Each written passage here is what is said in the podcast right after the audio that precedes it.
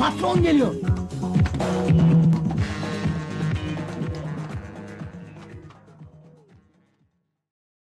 Merhabalar, LTD ŞT'nin 3. bölümüne hoş geldiniz. Bu bölümümüzün adı My Way. Ee, çünkü artık işleri bizim istediğimiz gibi yapmamızın zamanı geldi. Çünkü artık bir şirket kurduktan sonra kendi başınasın. Kendi başına olmanın bazı zorlukları var, bazı yollardan geçmen gerekiyor. Artık bir çerçeve çizmemiz gerekiyor. Bu çerçevenin bize anlatıyor olması gerekiyor. Ve yanlış bir çerçeve çizersek de tekrardan başa dönme ihtimalimiz çok yüksek. Çünkü yaptığımız işin aslında bizle çok alakası olmadığını fark ettiğimiz an o işi yapmayı bırakırız ve dolayısıyla da başa döneriz. İşin zaten en zor kısmı da bu. Yani nasıl bir çerçeve çizeceğiz? Yani bu çerçeveyi şöyle anlatalım. Ee, bizi biz yapan değerler ne? Hayat görüşümüz ne? Yaptığımız işe kendimizden katacağımız farklılıklar ne olacak? Eğer bu soruyu biz net cevaplamamışsak kendimiz için her zaman bir sürüklenme içinde bulacağız kendimizi. Çalışırken de kendi işimizi kurmuşken de. Şunu varsayıyorum, bu yayınları dinleyen insanlar aslında bir şeylerin farkına varmışlar. Ee, sürüklendiklerinin farkına varıyorlar. Ve şunu da farkındayım, bu bahsedilen konular işte kendini tanımak, ne istediğini bilmek, farkında olmak. Yani azıcık zaten odaklanıp düşünen kişiler bunları fark ediyor. Bu yöntemleri zaten kendileri buluyor. Bazen sadece bir tetikleyiciye ihtiyaç duyuyoruz. Çünkü o bilinci aldıktan sonra onu uygulamaya geçmek bazen zaman alıyor, bazen doğru zaman olmuyor. İşte bu bahsettiğimiz konular aslında birer tetikleyici. Ee, bunu hem kendim için yapıyorum hem de bunu dinleyen insanlar için de bu tetikleyiciyi önemsiyorum. Ve herkesin de hayatta bir yolda olduğunu söyleyebiliriz. İşte bu yol bizi şekillendiriyor. Çok fazla sorgulamazsan o yol bir yer bir yere götürüyor seni. Fakat dönüp baktığın zaman yaptıklarının ya da yapmadıklarının pişmanlığını duyuyorsun. Ve fakat yol değiştirme zamanı geldiğinde bunu nasıl doğru bir şekilde yapacağız? Daha önce gittiğimiz yolun bize kattıklarını nasıl fark edeceğiz veya katmadıklarını? Sanırım bu yol konusunda e, hani en mantıklı açıklama şu. E, insan bir kere zaten kökünü seçemiyor. Biz bir kökten geliyoruz. Bu kök ailemiz. Ailemiz bizi bir ortamda yetiştiriyor. Bu ortam hepimiz için farklı oluyor. Bu ortamda başka insanlar var. Arkadaşlar ediniyoruz. Belli bir eğitime giriyoruz. O eğitim bizi şekillendiriyor. Sonrasında eğitime bağlı olarak hayatımızı geçindirecek, para kazanacak, bizi yaşamamızı sağlayacak bir iş bulmamız gerekiyor. Evlenmek bu hayatın bir parçası, bir eş bulmak bu hayatın bir parçası ve bunları hep edindiğimiz kültürle yapıyoruz. Yani hep bahsedilen şey şu aslında, bir birey olduğunu hiçbir zaman unutma. Hepimiz birer bireyiz bir toplum içinde yaşıyoruz ve ailemiz, eğitimimiz bizi bu topluma hazırlıyor. Peki denmeyen şey ne? Yani bu kadar telaş, bu kadar koşturmaca içerisinde unuttuğumuz asıl şey ne? Bir birey olmanın topluma nasıl bir fayda sağlaması gerekiyor? Bunu unutturuyorlar maalesef bize. O kadar çok e, şeyle uğraşıyoruz ki belli bir yere gelene kadar aslında amaçtan sapıyorsun.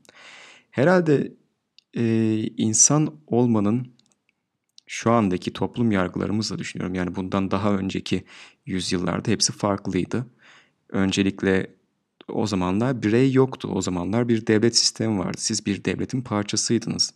Sizin özgürlüğünüz, haklarınız çok fazla aslında önemli değildi. Sizin e, orada bir fonksiyonu yerine getirmeniz önemliydi. Bu devletin bir parçası olmanızla alakalı bir şey. Fakat şimdi artık günümüzde bu kurallar işlemiyor. Ee, hepimiz daha fazla bireyselleştik. Ee, daha fazla hakkımızı arar olduk. Daha fazla şey ister hale geldik. Bunun aslında nedenleri çok basit. İçinde bulunduğumuz sistemin ilerleyebilmesi için e, o sistemin çalışır halde olması gerekiyor. Nasıl çalışması gerekiyor şu andaki kapitalist sistemin? Ee, bir kısmını üretiyor, bir kısmını da tüketiyor olması gerekiyor.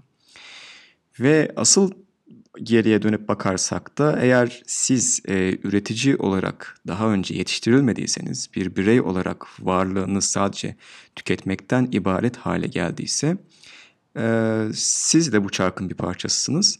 Siz ama fakat bu çarkın tüketici kısmındasınız ya da bir fonksiyonu yerine getiren bir kısmındasınız. Bu fonksiyonun e, tanımı bir işte çalışıyor olmak mesela çok doğru. Siz aslında orada değer üreten bir şirketin bir parçasısınız. E, fakat asıl şu anda yaşanan zaten problem de buradan kaynaklanıyor. Çünkü hep tüketici tarafında kaldığımız için aslında üretmenin anlamını bilmiyoruz. Çalıştığımız şirketlerden örnek verelim. Çalıştığınız şirket aslında topluma fayda sağlayan bir ürün, bir hizmet sunuyor dahi olsa siz o yapının içerisinde kendinizi bir değer üretiyor olarak görmüyorsunuz. Aslında hissettiğiniz şey şu oluyor. Ben emeğimi ve zamanımı satıyorum. Ve bunun karşılığında da aldığım maaş beni tatmin ediyor mu, etmiyor mu? Burada çalışan hatalarının yanında da şirketlerin çok büyük hataları var. Çünkü çalışanlarına bir amaç vermiyor. Çoğu şirketin çalışanlarına hissettirdiği şey şu, ben yıl sonunda ne kadar kar ediyorum. Ve dolayısıyla bu bu kadar maddiyata bindiği için de çalışan her zaman kendini daha fazlasını, daha fazla maaşı, daha fazla hakkı nasıl kazanabilirim sorusuyla buluyor. İşte buradaki amaç eksikliği zaten bizi mutsuz eden konu. Biz bir birey olarak amacımızın olmasını istiyoruz. Bizim unuttuğumuz asıl konu bu oluyor. Sevmediğimiz işlerden çıktıktan sonra kendi düzenimizi kurmaya çalıştığımızda da en başa dönüyoruz. Bizim hayattaki amacımız ne? Sonuçta artık başkalarının amacına hizmet etmek e, ya da amaçsızca bir şeyler yapmak bizi hiçbir yere götürmeyecek. Birinci sormamız gereken soru bu. Ve burada işte çelişkiler başlıyor. Yani burada hakikaten de inanılmaz çelişkiler var. En sevdiğim sözlerden bir tanesi şöyle oluyor.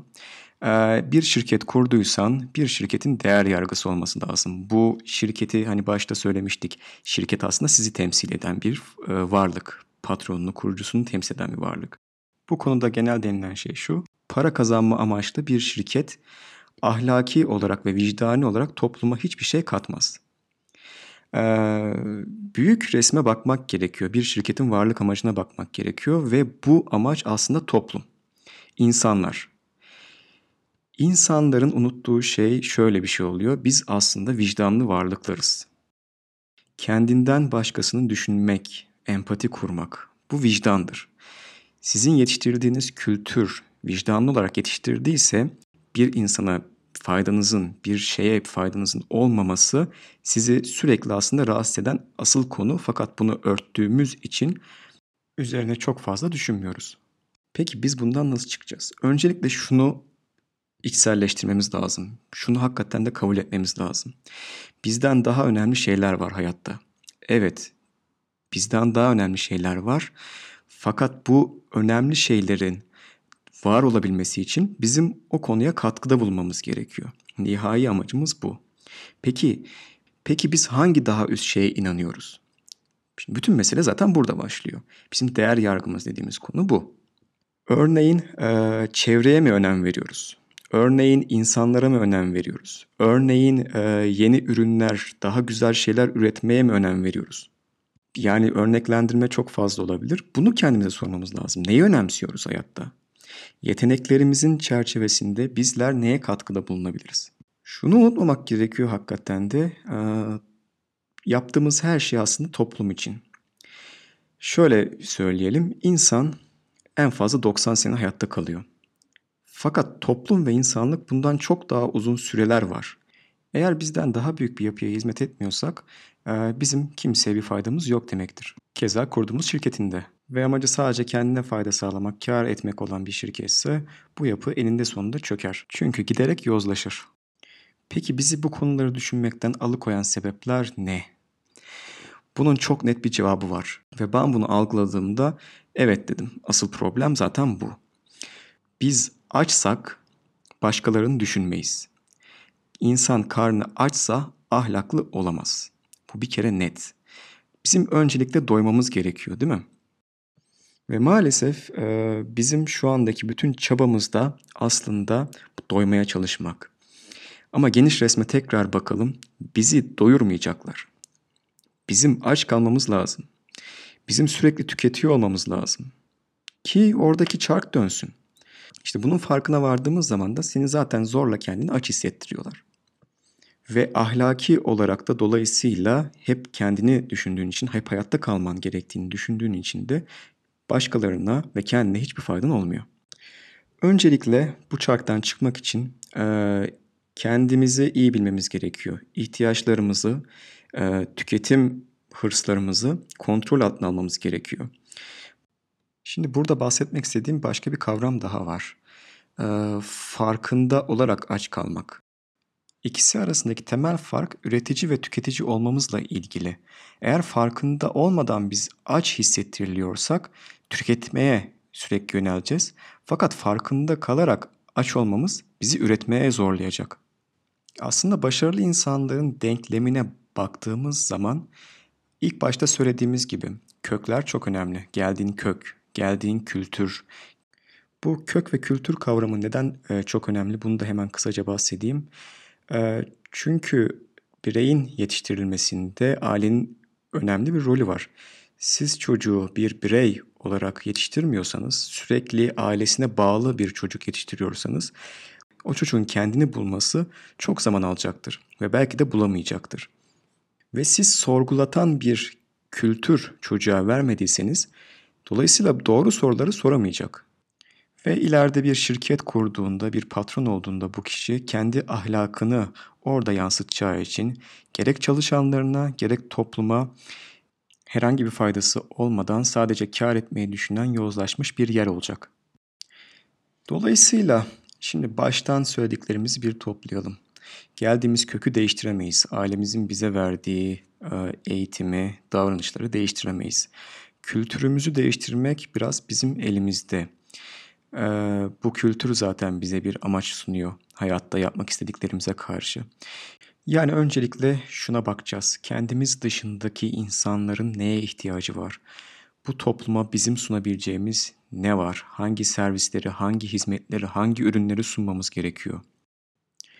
Ve diğer bir önemli konu da biz bu ürünleri ve hizmetleri nasıl sunacağız? İşte bu nasıl sunacağız konusu da bahsettiğimiz gibi bizim önceden edindiğimiz tecrübeler ve kültürümüzle alakalı. Yaptığımız ürün, hizmet kime hitap ediyor? Eğer yanlış bir kesme, yanlış bir ürün satmaya çalışıyorsak bu satmayacaktır. Eğer e, kurduğumuz köprü doğruysa, biz doğruysak, hitap ettiğimiz kesim doğruysa ve o hitap ettiğimiz kesime doğru ürün sunuyorsak o ürünün başarılı olma ihtimali çok daha yüksek. İşte zaten bu bağ kurma olayı hani bizim bütün söylediklerimizi içeren bir konu. Biz ne kadar e, insanlarla bağ kurmada iyiysek onları anlama ve ihtiyaçlarını giderme konusunda da o kadar iyi olacağız. Şöyle e, mesela e, bahsedelim. Bir üçgen düşünün. E, bu üçgenin bir tarafında siz varsınız. Siz temsil ettiğiniz değerler, sahip olduğunuz yetenekler. Diğer kısmında e, hedeflediğiniz kitle var. Onların ihtiyaçları var. Ve üçgenin diğer kısmında ise bu sizin yetenekleriniz doğrultusunda hedeflediğiniz kesme hangi araçlarla bir ürün, bir hizmet vereceğiniz kısım var. İşte bunu şirketlerde e, çok iyi oturtmak gerekiyor. Yoksa yanlış kişi yanlış işi yapacak. Mesela aklıma hep e, Zürt A filmi gelir. Hani yanlış kişinin yanlış işi yapması ve sonuçları. E, Zürt Ağa şehre geldikten sonra bir iş bulmaya çalışıyor, işte tutunmaya çalışıyor ama daha önceki tecrübeleri, geçmişi hiç, yani orada e, yapması gereken işlerle uyuşmuyor. Çünkü daha önce bir ticaret hayatı olmamış. İşte market açıyor mesela. Yani orada nasıl ürünü tartacağını, nasıl hesap yapacağını, kitap yapacağını hiçbir şeyi bilmiyor. Marketi kapatıyor. Daha sonra e, domates satma işine giriyor. Fakat e, ne yapıyor? İşte polis arabasını çekiyor. Hiçbir hukuk bilmiyor çünkü.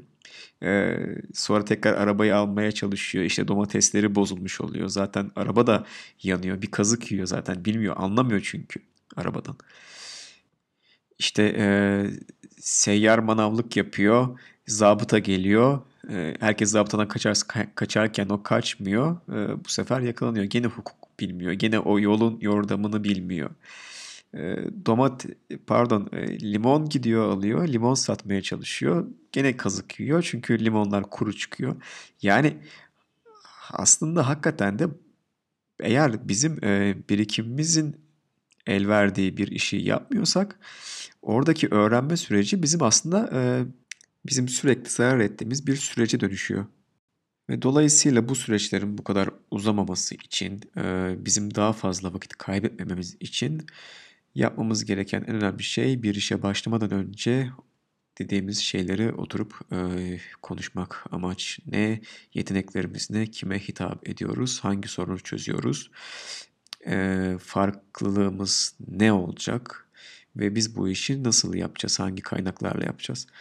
Bunları e, bunları e, analiz ettikten sonra yapacağımız işi e, elemek ya da şöyle söyleyeyim aslında yapmayacağımız işleri elemek daha kolay olacak.